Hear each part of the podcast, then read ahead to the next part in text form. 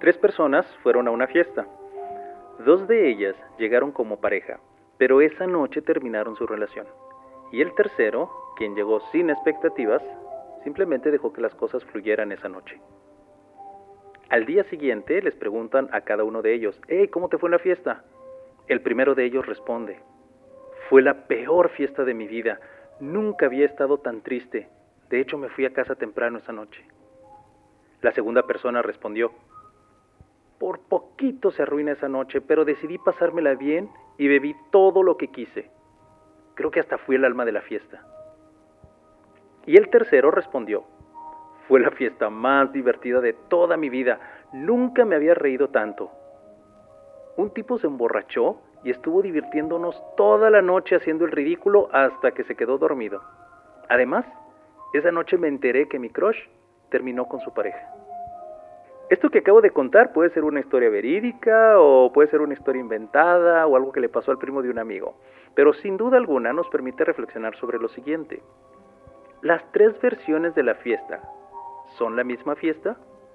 La fiesta, digámoslo entre comillas, real, dejó de ser real y se convirtió en ficción cuando cada quien la contó a su manera?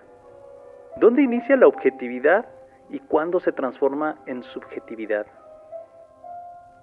Estas son solo algunas de las preguntas que han sido planteadas a manera de tópicos en diferentes relatos, llevándonos a reflexionar sobre esa delgada línea que separa aquello que percibimos como realidad de aquello a lo que llamamos ficción.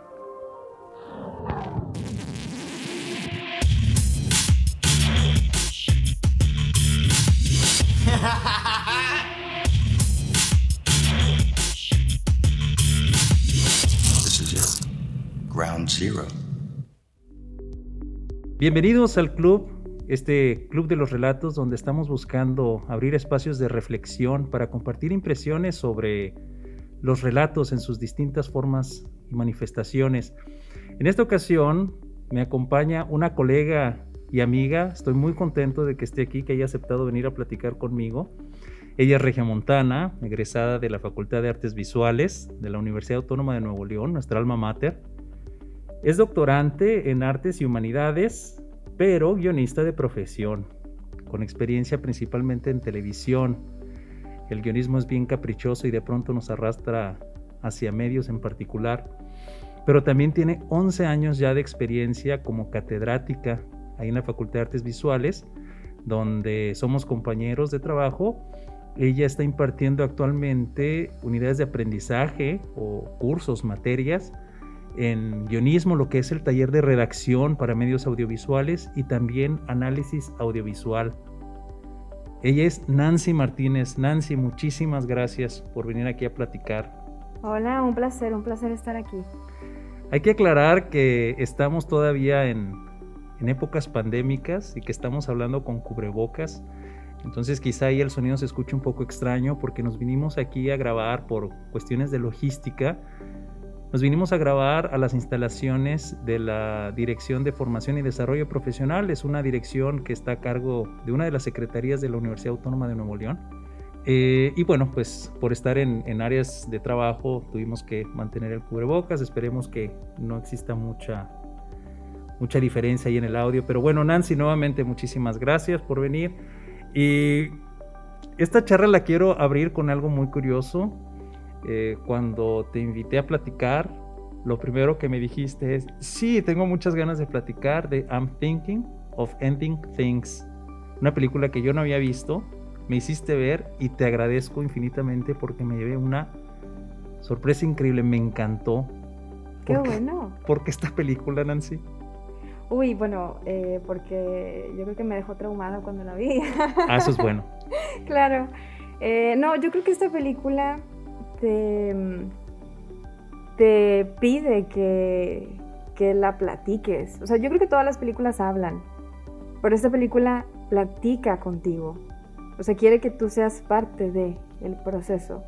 Y eso, eso a mí me gusta mucho. Yo creo que por eso fue la primera película en la que pensé para traerla al programa, porque siento que es lo que quiere la película, que la platiquemos. Sí, ¿verdad? De pronto los relatos parecen estar vivos y más esta película que parece brincar estas barreras de la ficción, ¿no? Como bien dices, Our Great War is a spiritual war. Y antes de entrar al tema de discusión, ¿por qué escoges el guionismo como profesión? ¿Qué es lo que te llevó a, a dedicarte o explorar esta área, pero desde la óptica profesional? Uy, ay, qué buena pregunta. Am, yo, yo descubrí muy temprano en mi vida que me gustaba escribir em, y que era la forma en la que yo procesaba las cosas. ¿no? Cuando yo escribo, aprendo mucho de mí por las decisiones que tomo en las historias, las temáticas, los finales, todo eso me va dando información, entonces para mí es un proceso muy personal y muy introspectivo. Y, o sea, honestamente yo creo que hasta la fecha no he encontrado alguna otra actividad que me llene tanto como escribir, ¿no? Y yo creo que escribo por eso, porque es lo que más feliz me hace en la vida. Hiciste de tu profesión algo que harías de a gratis. sí, sí, completamente. Y Nancy, ¿por qué crees que contamos historias? ¿O por qué crees que nos siguen gustando las historias incluso ya de adultos? Ok, eh, yo creo que mm, el ser humano tiene esta capacidad impresionante de vivir cosas o experimentar cosas que no son reales, ¿no? Por medio de las historias, por medio de, la ima- imaginación. Entonces yo creo que nos gusta escuchar o, o que nos cuenten historias y también contar historias porque nos gusta vivir, ¿no? O sea, nos gusta vivir lo más que se pueda, aunque sean cosas que no sean factibles en la vida real, ¿no? Entonces, lo que hace la ficción es que eh, a las personas que, que escribimos nos da muchas herramientas para poder contar un mensaje de la mejor manera posible. ¿sí? Por ejemplo, yo puedo hablar de un miedo que yo siento porque lo estoy proyectando en un monstruo cuando escribo. O puedo hablar de la moralidad por medio de un personaje villanesco, ¿no? Y, de esa manera se cuenta mejor que si yo simplemente digo, no, pues es que a mí me da miedo esto, ¿no? Y, y- y de esa forma tú haces que la audiencia viva ese miedo o experimente ese mensaje, ¿no? Eso es lo, lo que tiene la ficción. Yo creo que no tiene límites. De verdad creo que en la ficción no hay límites. Y creo que justamente la película que vamos a hablar el día de hoy nos demuestra eso. Exactamente, que eso era lo siguiente que te iba a preguntar, porque cuando nos pusimos de acuerdo para venir a platicar, tú de inmediato me dijiste, quiero que platiquemos de la película I'm Thinking of Ending Things. Te voy a ser honesto, yo no había visto la película, pero después de que la vi quedé encantado y te agradezco tanto que me hayas dicho que viera esa película. Y pues la primera pregunta sería esa. ¿Por qué esta película? ¿Por qué, qué, le viste desde tu óptica personal a esta película? Bueno, eh, yo creo que esta película a mí, yo cuando la vi me abrumó bastante, eh, tanto intelectual como emocionalmente. Creo que te, te obliga a ser un espectador activo y eso es lo que a mí me gustó mucho de esta película. ¿no? En, todas las películas estamos interpretando, la persona que está a cargo de dirección te está mostrando elementos y tú estás interpretando lo que estás viendo. Y si tú no tomas ese papel activo, si tú no tomas una decisión, entonces no vas a entender la película. Y bueno, Nancy está hablando, como bien les comentaba, de la película titulada en español Pienso en el final del 2020 de Charlie Kaufman, que hizo otra de tus películas favoritas, Nancy. Eh, Sí, bueno, uy, es que me gusta mucho. eh, es mi guionista favorito, de hecho. Y bueno, Nancy, ¿qué te parece si para las personas que no han visto la película y que esperemos que, que corran a verla después de, de escuchar este podcast, lo cual sería bastante bueno, vamos a platicarles a grandes rasgos de qué, de qué trata, si es que podemos hacerlo, Uf. porque es una película complicada, ¿no? Claro, yo creo que, o sea, el resumen no le va a hacer justicia, pero vamos a intentarlo, ¿no? A ver. Bueno, la película I'm Thinking of Ending Things em, trata de... Uy. En una primera instancia creo que hay un personaje principal, no quiero usar el nombre protagonista, eh, un personaje principal que es esta chica que por cierto, muy al estilo del Club de la Pelea, no revela un único nombre, Ajá. llamémosla Lucy. Lucy, es el primer, creo que es el primer nombre el que le dan. nombre. Entonces, podemos empezar diciendo que trata de Lucy en una primera instancia. Ajá, eh, ella está, mm, em, va a empezar un viaje con su novio Jake. Su Van a- primer gran viaje. Su primer gran viaje, sí, que va a ser para conocer a los padres de, de él. Creo yo que mucho de, de- de la intriga viene también de esa de esa sensación de que las cosas se tornan serias cuando todo parece indicar que ella quiere terminarlas. Claro, yo creo que desde ahí empiezas a ver que las cosas eh, están raras, ¿no? Que hay cosas que no coinciden, ¿no? Es cierto. Que está como medio, medio forzado, ¿no? Pero sí, esa es, esa es la complicación, ¿no? Que ella, durante, desde el inicio de la película, mm, da indicios de que quiere terminar la relación. De ahí, aparentemente, el nombre de la película. I'm thinking of ending things. Lo cual de ahí se abre inmediatamente la dicotomía de lo que significa esto, ¿no? Claro. Quiero terminar la relación o quiero terminar con todo. Con todo, sí, sí, sí. Y Sí. de ahí qué bueno que la traducción le hizo justicia. Ah, ese sería un tema también a, a- a platicar durante décadas, ¿no? La, la- los títulos de las películas cuando hacen las traducciones, ¿no? La ruptura del diablo. Sí, sí, sí. Bueno, entonces, pues volviendo a la película, eh, la película eh, va de ese viaje que tiene esta, esta pareja y paralelamente nos muestran un tercer personaje, aparentemente, que es un conserje. Y bueno, este personaje está insertado eventualmente a lo largo de toda la, la trama, pero tenemos, en teoría, en una primera parte, a Lucy como personaje principal y poco a poco el personaje de Jake, su novio, empieza a cobrar cierta relevancia.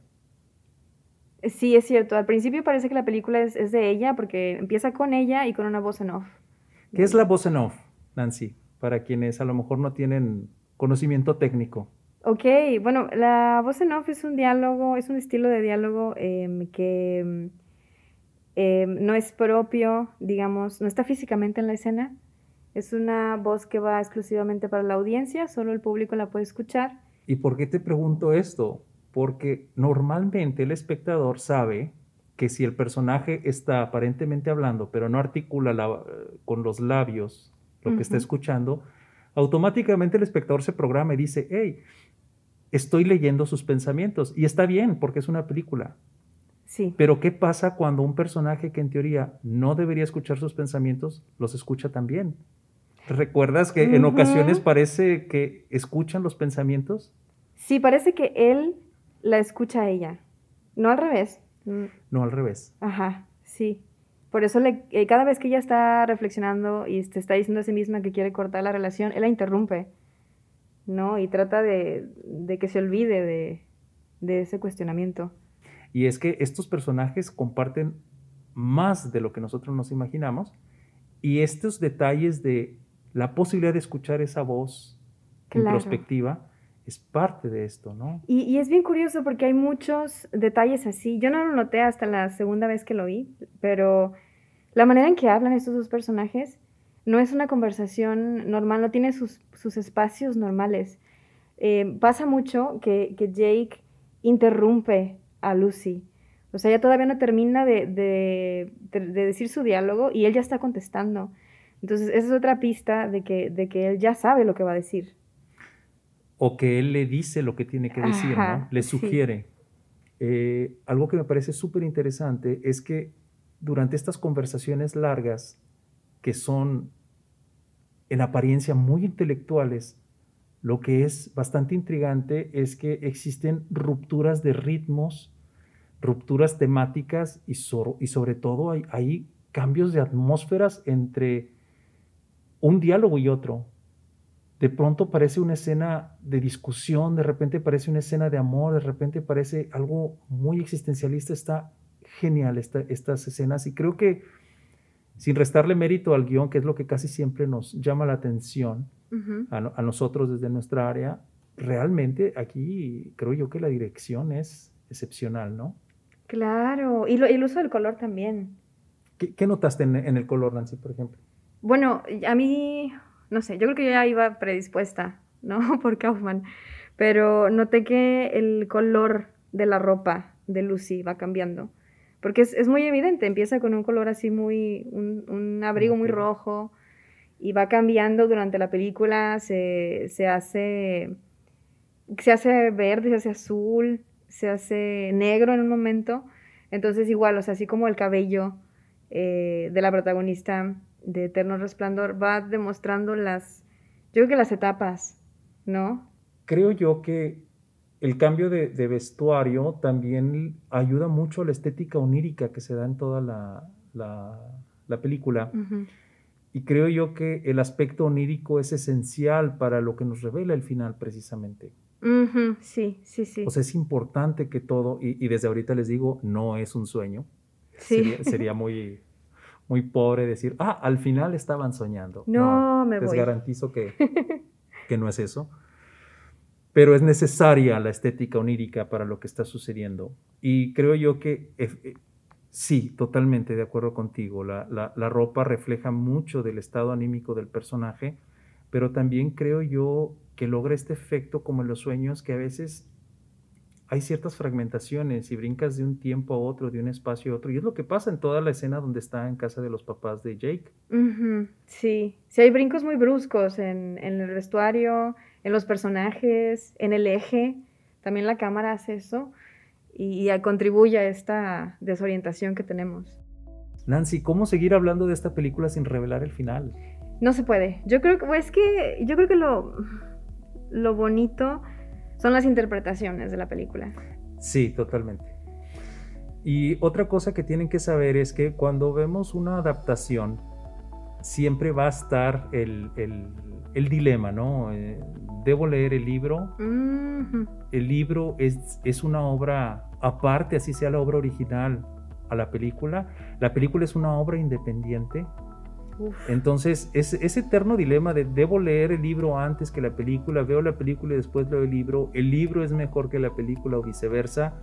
Tú en tu experiencia como guionista, Nancy, ¿es igual de válido tener una, una obra que ha sido inspirada, basada en una obra original, como en este caso, en, una novela, ¿es igual de válida a que si es original? Ay, qué buena pregunta. Yo creo que el tema de la adaptación es un tema, uy, muy interesante porque es muy problemático.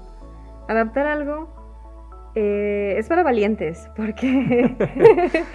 Eh, sí, porque es que adaptar algo es todo un reto, porque no solo tienes que saber contar una historia bien, sino que también te, avientas la chamba de el absorber una historia que ya existe, ¿no? Para transformarla. Adaptar algo es eso, es agarrar un relato y cambiarlo a otro formato o cambiarlo a otra audiencia. Yo creo que cuando vamos a hacer una adaptación, lo primero que tendríamos que preguntarnos es ¿por qué?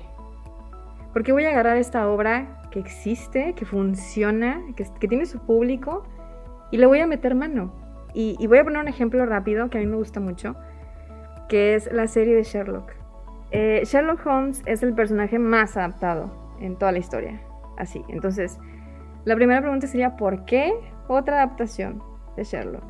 Y segundo, ¿por qué esta adaptación funcionó tan bien? La serie de la BBC del 2009 sí, buenísima, me encantó. Buenísima, y, es bien interesante porque uno de los cambios más evidentes y más drásticos que vemos en esta adaptación es el tiempo, la época. Está situada en la actualidad, no en la época original de las novelas. ¿Cómo te emancipas de la tecnología, no? Haciendo un Sherlock Holmes en la actualidad. Y es que yo creo que, ajá, yo creo que va justamente por ahí. Y lo logra bastante bien. Sí, bueno, yo, yo creo que lo que hace tan buena esta adaptación es que cuando a Sherlock le das tecnología actual, lo elevas. Porque entonces ves a un Sherlock que está usando un celular más viejito que el que tú traes, porque es del 2009, y está resolviendo crímenes. Está usando apps y está usando información para sacar conjeturas y resolver crímenes de una manera que nunca se te hubiera ocurrido. Entonces ahí el cambio de tiempo yo creo que ayuda a elevar al personaje. ¿Cuáles son los límites de los cambios?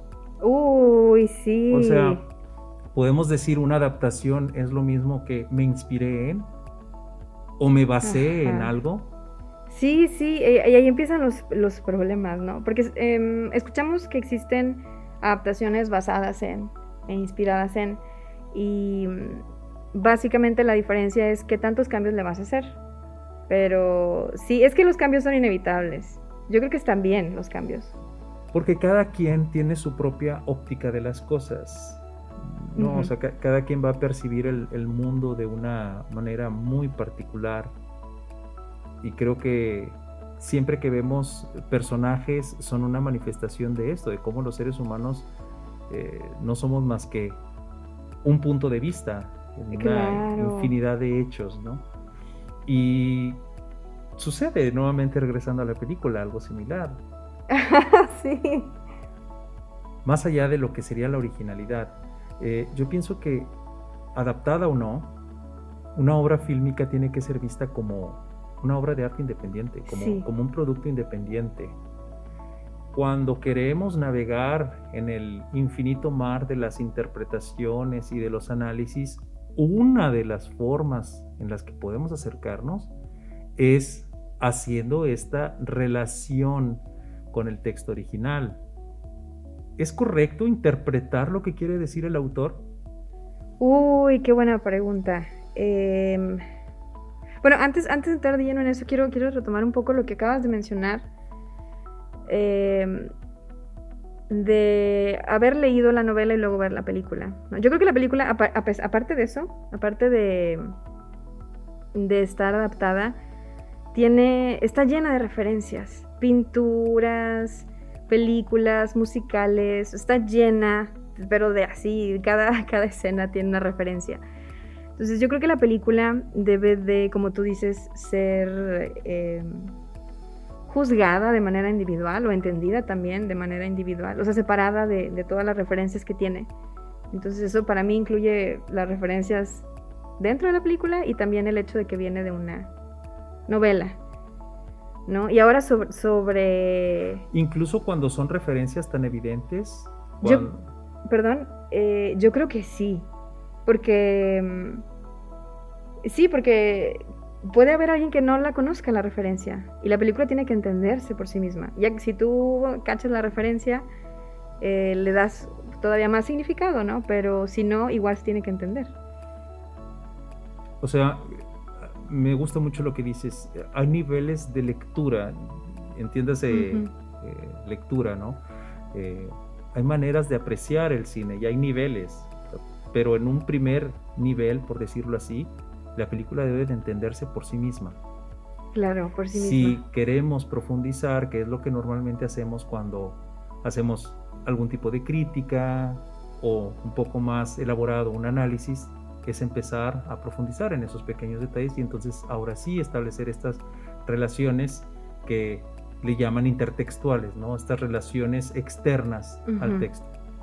Entonces quizá podríamos hablar como también en ocasiones hemos escuchado de niveles de artisticidad, quizá.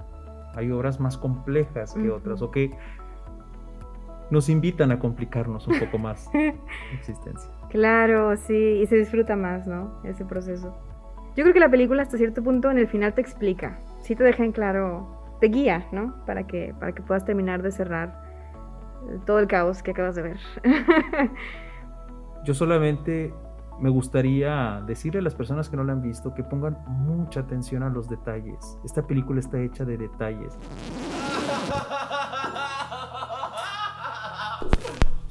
Pues Nancy, se nos prácticamente estamos llegando al final de este episodio.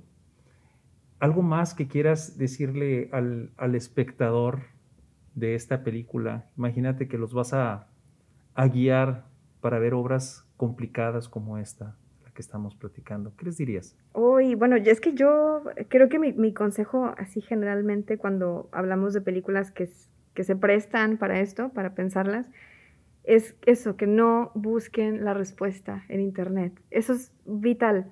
Sí, o sea, no se contaminen con el punto de vista, ¿Qué es lo que estamos buscando hacer ahorita, o sea, no spoilear y no encaminar ninguna conclusión. Entonces, eh, sé que es difícil porque tenemos la duda, a mí me duró esa duda días y hasta como al tercer, cuarto día hice clic y dije, ah, ya entendí. ¿No? Entonces, tengan paciencia con la película. Nancy, contentísimo de que hayas venido a platicar en esta ocasión. Gracias, un placer. Espero que no sea la última. Ay, ojalá. Nos juntamos después para platicar otra, otra película, otro relato. Con gusto, sí, estaría increíble. Hay que hablar de videojuegos también. Sí, me acabo de terminar el Detroit Become Human. Híjole, déjalo ahí pendiente en stand-by porque le dedicamos un programa a esto después. Nancy, eh, tú eres profesora, eres guionista, si alguien está interesado en tu trabajo o, está interesado en lo que tú estás haciendo, ¿cómo te pueden contactar? Eh, claro que sí, bueno, mi correo es nancy.martinez.trj.uanl.edu.mx y es, ahí me pueden contactar.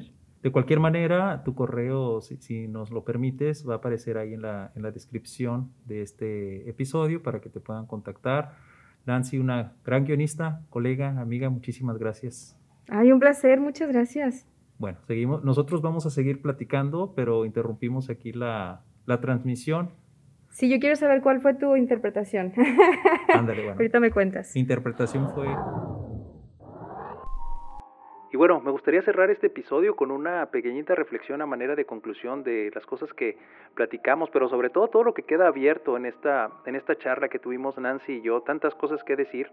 Y es que películas como Pienso en el final, que pueden encontrar en la plataforma Netflix, son obras que plantean que la línea que separa la ficción de la realidad puede ser incluso ilusoria.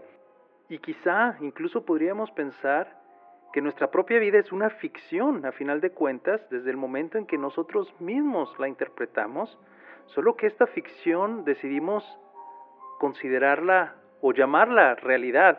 Y bueno, incluso que conocemos el final de la película en nuestras vidas, siempre decidimos de alguna manera seguir con esta ilusión de la fascinante ficción y, y pues esto nos lleva a concluir que lo importante no es el final, sino la interpretación que le damos a todas esas pequeñas fracciones de relato que conforman la historia de nuestras vidas, lo mismo que sucede con las películas.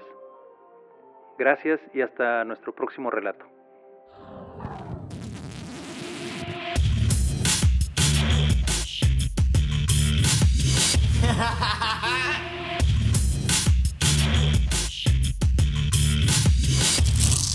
Hey, even the Mona Lisa's falling apart.